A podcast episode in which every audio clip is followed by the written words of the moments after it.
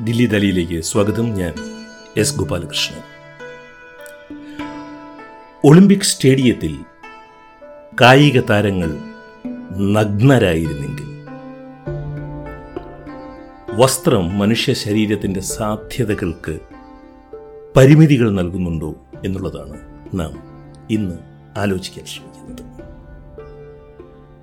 എനിക്കൊരു പതിവുള്ളതാണ് പണ്ടേ ഉള്ളൊരു പതിവാണ് ലോക റെക്കോർഡുകൾ കായിക ഇനങ്ങളിൽ ഉണ്ടാകുന്നത് യൂട്യൂബിൽ ഇടയ്ക്കിടയ്ക്ക് പോയി കാണുക. എല്ലാ ദിവസവും ഏതെങ്കിലുമൊക്കെ യൂട്യൂബ് റെക്കോർഡുകൾ ആർക്കൈവ്സിൽ നിന്ന് പോയി കാണുന്ന ഒരു ശീലം എനിക്കുണ്ട്. വലിയ ഊർജമാണ് അത് എനിക്ക് തരുന്നത്.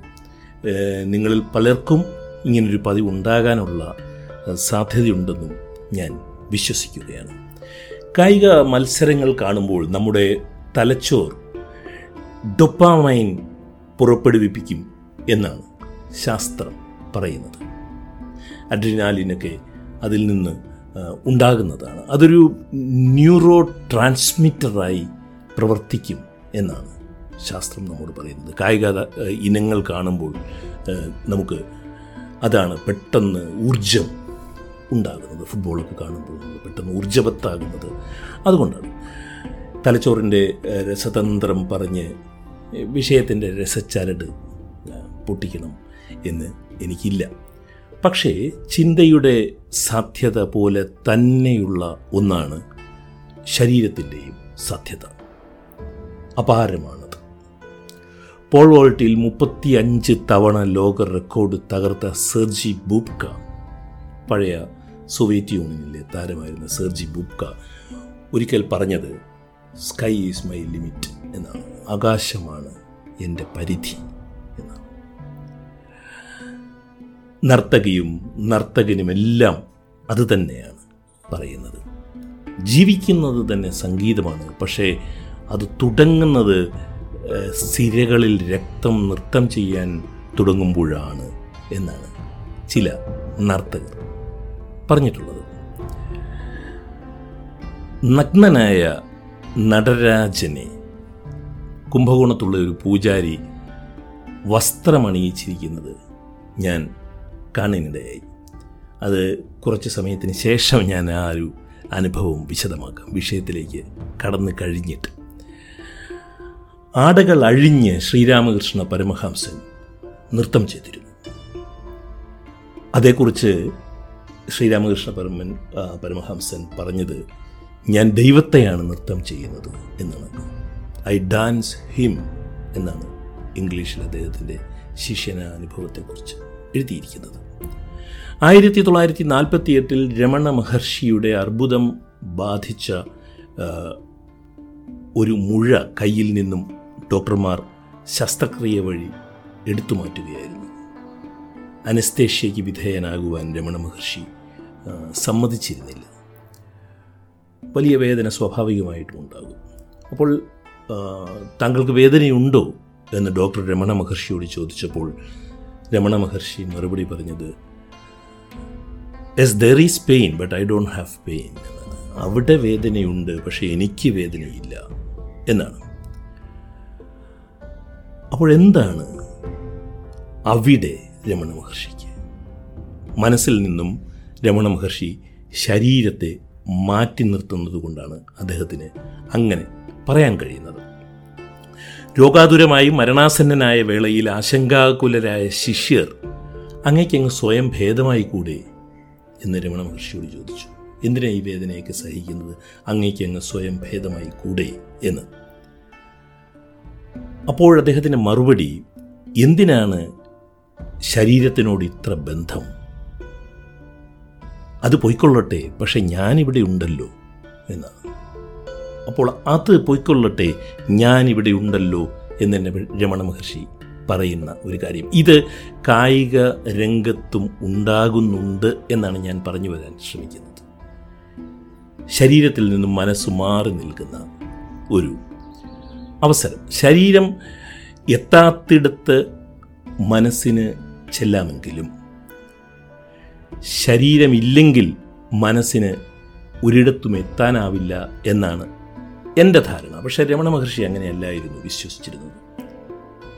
രമണ മഹർഷി വിശ്വസിച്ചിരുന്നത് ശരീരം ഒരു വാഹനം മാത്രമാണെന്നും ഒരു ഒന്നുകിൽ ഈ വാഹനം അല്ലെങ്കിൽ മറ്റൊരു വാഹനം മനസ്സ് നിലനിൽക്കുന്നു എന്നുമാണ്. രമണ മഹർഷി നുണ പറയില്ല. അതുകൊണ്ട് അദ്ദേഹത്തിന് അദ്ദേഹത്തിന്റെ ശരീരത്തിൽ നിന്നും മാറി ഒരു ഞാൻ ഉണ്ടായിരുന്നു എന്ന് തന്നെയാണ് ഞാൻ വിശ്വസിക്കുന്നത്. അദ്ദേഹത്തിന്റെ ധാരണയായിരുന്നു അത്. എന്താണ് ധാരണ? ധാരണ എന്ന് പറയുന്നത് എന്താണോ ധരിച്ചു വെച്ചിരിക്കുന്നത് അതാണ് ധാരണ. എന്താണോ നാം ധരിച്ചു വെച്ചിരിക്കുന്നത് അതാണ് ധാരണ. പതഞ്ജലിയുടെ അഷ്ടാംഗ യോഗത്തിൽ ആറാമത്തെ യോഗമാണ് ധാരണ. ആറാമത്തെ യോഗം ആണ് ധാരണ. മനസ്സിനെ മനസ്സിലാക്കുവാൻ ഒരാൾ അതിന്ദ്രിയനാകണം എന്നാണ് പാശ്ചാത്യ ദാർശനികൻ ഇമ്മാനുവൽ കാന്റ് വിശ്വസിച്ചിരുന്നത്. മനുഷ്യനെ മനസ്സിലാക്കുവാൻ പോലും അതീന്ദ്രിയനാകണം. മനസ്സിനെ മനസ്സിലാക്കുവാനും അതീന്ദ്രിയനാകണം.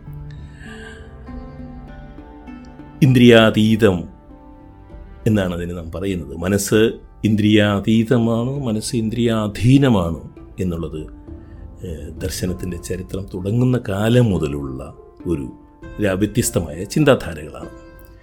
ഇനി നമുക്ക് ഇന്ന് ചർച്ച ചെയ്യുന്ന വിഷയത്തിലേക്ക് വരാം. വസ്ത്രം നാം ധരിക്കുകയാണ്.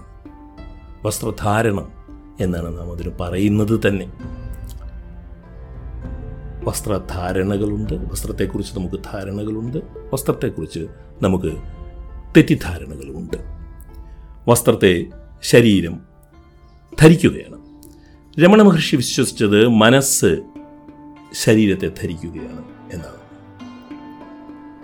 മനസ്സിനെ ഏകാഗ്രമാകുവാൻ ശരീരത്തെ വേണമെങ്കിൽ ഉപേക്ഷിക്കാം എന്നാണ് രമണ മഹർഷി വിശ്വസിച്ചത്. മനസ്സിന് ശരീരം ഒരു ബാധ്യതയാവുകയായിരുന്നു ഏകാന്ത യോഗികൾക്ക്. മനസ്സിന് ശരീരം ഒരു ബാധ്യതയാവുകയായിരുന്നു. വസ്ത്രം ശരീരത്തിന് ബാധ്യതയാകുന്നതോ? വസ്ത്രം വസ്ത്രം ശരീരത്തിന് ബാധ്യതയാകുന്ന ഒരു സമയമാണ് കായിക രംഗം. Track and field swimming pool എല്ലായിടത്തും വസ്ത്രം ശരീരത്തിന് ഒരു ബാധ്യതയാകുന്ന സ്ഥലമാണ്. വസ്ത്രം ശരീരത്തിന് ഒരു ബാധ്യതയാകുന്നതുകൊണ്ടല്ലേ പ്രാർത്ഥനാ ചടങ്ങുകൾ കഴിഞ്ഞാൽ ഉടനെ ആർച്ച് ബിഷപ്പ് അദ്ദേഹത്തിന്റെ ഉടുത്തുകെട്ടുകൾ മുഴുവൻ അഴിച്ചു വെച്ചിട്ട് ലളിത വസ്ത്രത്തിലേക്ക് മാറുന്നത്. വസ്ത്രം ഒരു തടസ്സമായതുകൊണ്ടല്ലേ? പ്രസ് കോൺഫറൻസിൽ കഴിഞ്ഞ ദിവസം കണ്ട ലയണൽ മെസ്സിയെ അല്ലല്ലോ നാം കളിക്കളത്തിൽ കാണുന്ന ലയണൽ മെസ്സി. തുലവും തുച്ഛമായ വസ്ത്രങ്ങൾ ധരിച്ച് ലയണൽ മെസ്സി കളിക്കളത്തിൽ വരുന്നു. പക്ഷേ അങ്ങനെയല്ല. അദ്ദേഹം കഴിഞ്ഞ ദിവസം ബാസിലോണയിൽ നിന്നും പോകുന്നു എന്ന് പറഞ്ഞ് വികാര വിവശനായി നടത്തിയ പ്രസ് കോൺഫറൻസിൽ അദ്ദേഹത്തിന്റെ വസ്ത്രധാരണം. വസ്ത്രധാരണ ഒരു ബാധ്യത ആയതുകൊണ്ടല്ലേ മനുഷ്യർ നഗ്നരായി ഇണചേരുന്നത്?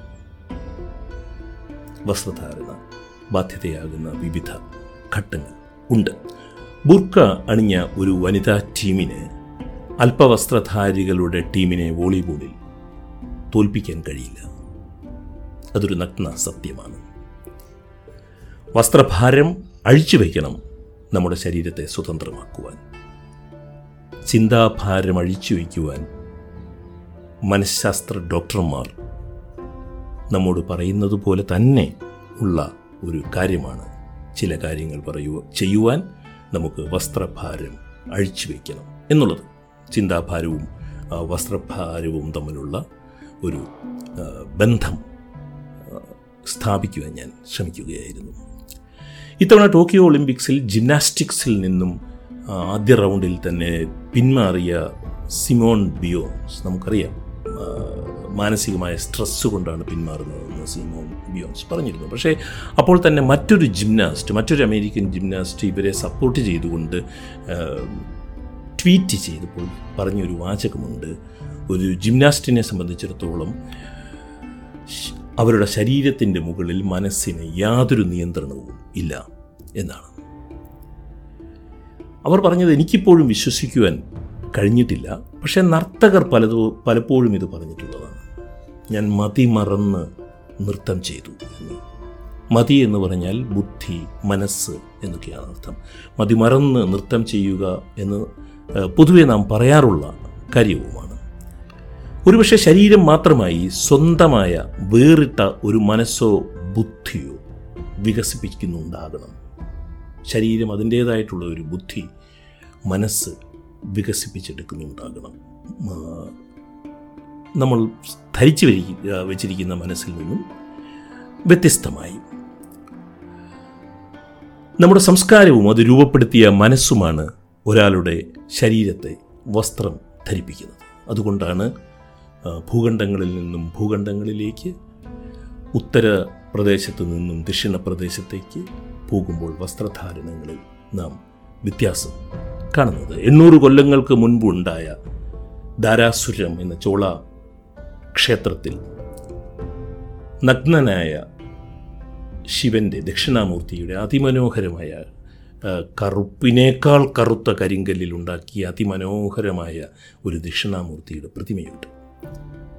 ഞാൻ ഒരു പത്ത് കൊല്ലം മുമ്പ് ഈ ദക്ഷിണാമൂർത്തിയെ കാണാൻ പോയപ്പോൾ കണ്ടത് കുംഭകോണം പ്രദേശത്തുള്ള ഒരു പൂജാരി ഈ ദക്ഷിണാമൂർത്തിയെ വസ്ത്രം ഉടുപ്പിച്ചിരിക്കുന്നതാണ്.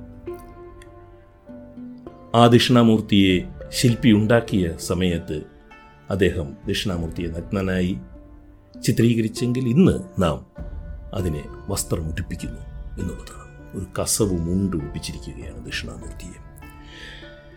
രേഖപ്പെടുത്തപ്പെട്ട ചരിത്ര കാല ആദ്യം മുതൽ തന്നെ വസ്ത്രധാരണ കായിക ലോകവുമായി കായിക ലോകവുമായി ബന്ധപ്പെട്ട് കിടക്കുന്നു.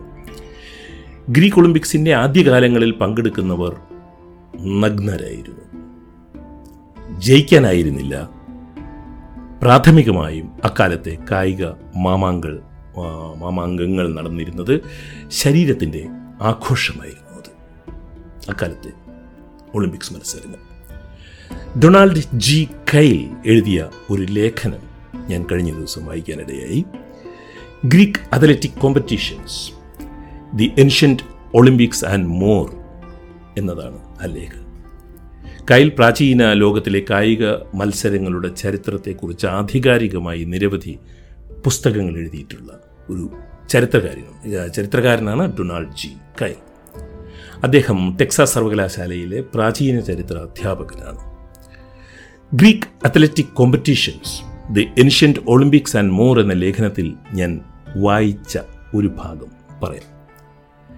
എട്ടാം നൂറ്റാണ്ടിൽ പോലും ഒളിമ്പിയയിലെ മത്സരങ്ങൾ രണ്ടു തരമായിരുന്നു. Gymnic or naked congress track and ഫീൽഡിൽ നഗ്നരായിട്ടായിരുന്നു മത്സരാർത്ഥികൾ പങ്കെടുത്തിരുന്നത്. മറ്റൊന്ന് രഥ മത്സരങ്ങളും കുതിരയോട്ട മത്സരങ്ങളും ഒക്കെ ആയിരുന്നു നഗ്നമായ ട്രാക്ക് ആൻഡ് ഫീൽഡ് മത്സരങ്ങൾ പിന്നെ രഥവും കുതിരയോട്ടങ്ങളും. ജിംനേഷ്യം എന്ന വാക്കിന്റെ മൂലധാതു ഗ്രീക്ക് ഭാഷയിലെ നഗ്നം എന്ന് അർത്ഥമുള്ള ഗുംനോസിൽ നിന്നും വന്നതാണ് നഗ്നം എന്ന വാക്കിൽ നിന്ന് തന്നെയാണ് ഈ ജിംനേഷ്യം എന്ന വാക്ക് ഉണ്ടാകുന്നത് തന്നെ. ഡൊണാൾഡ് ജി കൈൽ എഴുതുന്നത് ഒളിമ്പ്യയിലെ ഇനങ്ങൾ നഗ്നമായിരുന്നു എന്ന് തന്നെയാണ്. ശരീരത്തിന് ഒരു മിഥ്യാധാരണകളും ഇല്ലാതിരുന്ന ശുദ്ധമായ കായിക മത്സരങ്ങളായിരുന്നു. എന്നാൽ ആയിരത്തി എണ്ണൂറ്റി തൊണ്ണൂറ്റിയാറിൽ ആധുനിക ഒളിമ്പിക്സ് ഉദ്ഘാടനം ചെയ്യപ്പെട്ടപ്പോൾ ശരീരമാത്രമാകുവാൻ ആധുനിക മനുഷ്യൻ മടിക്കുകയായിരുന്നു. തിരിച്ചു പോകാൻ തയ്യാറില്ലായിരുന്നു. കൂടുതൽ കാലുറപ്പ് കിട്ടുന്ന പാദരക്ഷകൾ അപ്പോഴേക്കും മനുഷ്യൻ കണ്ടുപിടിച്ചിരുന്നു. ശരീരം തന്നെ എന്ന് തോന്നിപ്പിക്കുന്ന നീന്തൽ വസ്ത്രങ്ങൾ മനുഷ്യൻ തുന്നിയെടുത്തിരുന്നു. കാറ്റിനെ പരാജയപ്പെടുത്തുവാൻ ശരീരമായി തന്നെ മാറുന്ന ഇറുകിയ വസ്ത്രങ്ങൾ മനുഷ്യൻ ഉണ്ടാക്കിയിരുന്നു. ഇതെല്ലാം നഗ്നത മറയ്ക്കാനായിരുന്നു. നഗ്നത ഒരു പുതിയ കണ്ടെത്തലായിരുന്നു. നഗ്നത മറയ്ക്കേണ്ടതാണ് എന്നതും നഗ്നത ലൈംഗികതയുമായി ബന്ധപ്പെട്ടതാണെന്നും പിൽക്കാലത്ത് രൂപപ്പെട്ടു വന്ന ഒരാശയമാണ്. എന്റെ ഓർമ്മയിൽ വന്നത് പ്രശസ്ത മലയാള കഥാകാരനായ ആനന്ദിന്റെ തുന്നൽക്കാരൻ എന്ന കഥയുടെ വിഭാഗമാണ്. ഭാഗമാണ് തുന്നൽക്കാരൻ തയ്ച്ചു വെച്ച വസ്ത്രങ്ങൾ അതിന് ചേർന്ന ശരീരങ്ങൾ അന്വേഷിച്ച് തുന്നൽക്കാരന്റെ കടയിൽ നിന്നും ഇറങ്ങിപ്പോകുന്ന രസകരമായ ഒരു കഥയാണത്. എന്തുകൊണ്ട് വിവസ്ത്രരായിക്കൂടാ? എന്തുകൊണ്ട് കായിക മത്സരങ്ങളിൽ താരങ്ങൾക്ക് വിവസ്ത്രരായിക്കൂടാ അതുകൊണ്ട് കൂടുതൽ വേഗങ്ങൾ നമുക്ക് നേടാൻ കഴിയുമോ? കൂടുതൽ ശരീരത്തിന്റെ സാധ്യതകൾ തേടാൻ നമുക്ക് കഴിയുമോ? കായിക മത്സരങ്ങൾക്ക് വസ്ത്രമുണ്ടാക്കൽ ഒരു വലിയ വ്യവസായം തന്നെയാണ്. അതുകൊണ്ട് തിരിച്ചുപോക്കൽ അത്ര എളുപ്പമാണെന്നൊന്നും ഞാൻ വിശ്വസിക്കുന്നില്ല. ഓൾഗ ട്രോണിക്കോവ് മെൽബോണിലെ ആർ എം ഐ ടി യൂണിവേഴ്സിറ്റിയിൽ functional materials and human centred എഞ്ചിനീയറിംഗിൽ അധ്യാപികയാണ് ശരീരവും വസ്ത്രവും ശരീരവും മനസ്സും ഒക്കെ തമ്മിലുള്ള ബന്ധത്തിനെക്കുറിച്ച് എൻജിനീയറിങ്ങിന്റെ പശ്ചാത്തലത്തിൽ പഠിക്കുന്ന ഗവേഷകയാണ്. അവർ പറയുന്നത് in fact the sport very nearly became a competition in engineering rather than just in the aesthetic abilities of the human body എന്നാണ്. മനുഷ്യ ശരീരത്തിന്റെ സൗന്ദര്യാത്മകമായ സാധ്യതകൾ എന്നതിലുപരി ഒരു എഞ്ചിനീയറിംഗ് ക്ഷേത്രമായി എഞ്ചിനീയറിംഗ് ഡൊമൈനായി കായിക ലോകം മാറിക്കഴിഞ്ഞിരിക്കുന്നു എന്നാണ് അവർ പറയുന്നത്. രണ്ടായിരത്തി എട്ടിലെ ബീജിംഗ് ഒളിമ്പിക്സിൽ ഇരുപത്തിയഞ്ച് ലോക റെക്കോർഡുകൾ ഉണ്ടായപ്പോൾ നീന്തൽ വിഭാഗത്തിൽ ഇരുപത്തിയഞ്ച് ലോക റെക്കോർഡുകൾ ഉണ്ടായപ്പോൾ അതിൽ ഇരുപത്തിമൂന്ന് എണ്ണവും ഒരൊറ്റ പ്രത്യേക കമ്പനി ഉണ്ടാക്കിയ നീന്തൽ വസ്ത്രങ്ങൾ ധരിച്ചവർക്കാണ് നേടാൻ കഴിഞ്ഞത്. ഇരുപത്തിമൂന്ന് ഇരുപത്തിയഞ്ചിൽ ഇരുപത്തിമൂന്ന് റെക്കോർഡുകളും വീണത് ഒരു പ്രത്യേക നീന്തൽ വസ്ത്രം ധരിച്ച ആളുകൾ നീന്തിയപ്പോഴാണ്. ഇനി ഞാൻ മറ്റൊരു കാര്യം കൂടി പറയാം. ടെക്സസ് സർവകലാശാലയിലെ ഇൻഡസ്ട്രിയൽ എഞ്ചിനീയറായിട്ടുള്ള പമേല മെക്കോളി ഈ വിഷയത്തിൽ കഴിഞ്ഞ ദിവസം പറഞ്ഞ അഭിപ്രായം ഞാൻ വായിച്ചു. വിവസ് വിവസ്ത്രരായിരുന്നെങ്കിൽ എന്നുള്ളതാണ്. അതൊരു ഒരു എഞ്ചിനീയറിങ്ങിന്റെ ഭാഗമായിട്ട് കായിക ലോകത്തെ കാണുന്ന ഒരു ഗവേഷകയാണ്. അവർ പറയുന്നത് നിങ്ങൾ വിവസ്ത്രരായിക്കോളൂ പക്ഷേ ദയവ് ചെയ്ത് ഷൂ ധരിക്കുക സ്പോർട്സ് ഷൂ ധരിക്കുന്നത് നിർത്തിവെക്കരുത് സ്പോർട്സ് ഷൂ മനുഷ്യന്റെ കാലുകളുടെ സാധ്യതകളെ വർദ്ധിപ്പിച്ചു. എന്ന് തന്നെയാണ് അവർ പറയുന്നത്. പക്ഷേ വസ്ത്രത്തിന്റെ കാര്യത്തിൽ പമേലയ്ക്ക് അത്ര ഉറപ്പ് പറയാൻ കഴിയുന്നില്ല. പിന്നെ മറ്റൊന്നുകൂടി നാം ശ്രദ്ധിക്കേണ്ടതുണ്ട്. പ്രാചീന ഗ്രീസുകാർ നഗ്നതയെ കണ്ടതുപോലെയാണോ ആധുനിക മനുഷ്യർ കാണുന്നത്? അല്ല തന്നെ. ശരീരത്തെ കായികക്ഷമമായ സൗന്ദര്യം മാത്രമായി കാണുവാൻ ലൈംഗികത അടിസ്ഥാന ചോദനയായി മാറിയ ആധുനിക നാഗരികത തയ്യാറാക്കുമോ ഒരുപക്ഷെ പ്രായോഗികമല്ലായിരിക്കാം ഒളിമ്പിക്സ് മത്സരങ്ങൾ വിവസ്ത്രമായി നടത്തണം എന്നുള്ളത്. പക്ഷേ വലിയ വേഗങ്ങളും ഉയരങ്ങളും താണ്ടിയ കായിക താരങ്ങൾ നഗ്നരായി ഇതേ ഒളിമ്പിക് സ്റ്റേഡിയത്തിൽ പെർഫോം ചെയ്യാൻ തയ്യാറാവുകയാണെങ്കിൽ അതൊരു സാധ്യതയല്ലേ എന്നുള്ളത് മാത്രമാണ് ഈ ലക്കം ദിലീപ് അലി അന്വേഷിക്കുവാൻ ശ്രമിക്കുന്നത്. ഒരു ഉത്സവം പോലെ ഒരു ഉത്സവം പോലെ ശരീരത്തിന്റെ ഒരു ഉത്സവം പോലെ ഒരു ഒളിമ്പിക്സിന് ഒരു സാധ്യതയില്ലേ? മത്സരത്തിന്റെ അംശങ്ങളെല്ലാം മാറ്റിവെച്ചിട്ട് ശരീ ശരീരത്തിന്റെ ഉത്സവവും ശരീരത്തിന്റെ സാധ്യതയും അന്വേഷിക്കുന്ന ഒരു ഒളിമ്പിക്സിന് സാധ്യതയുണ്ടോ?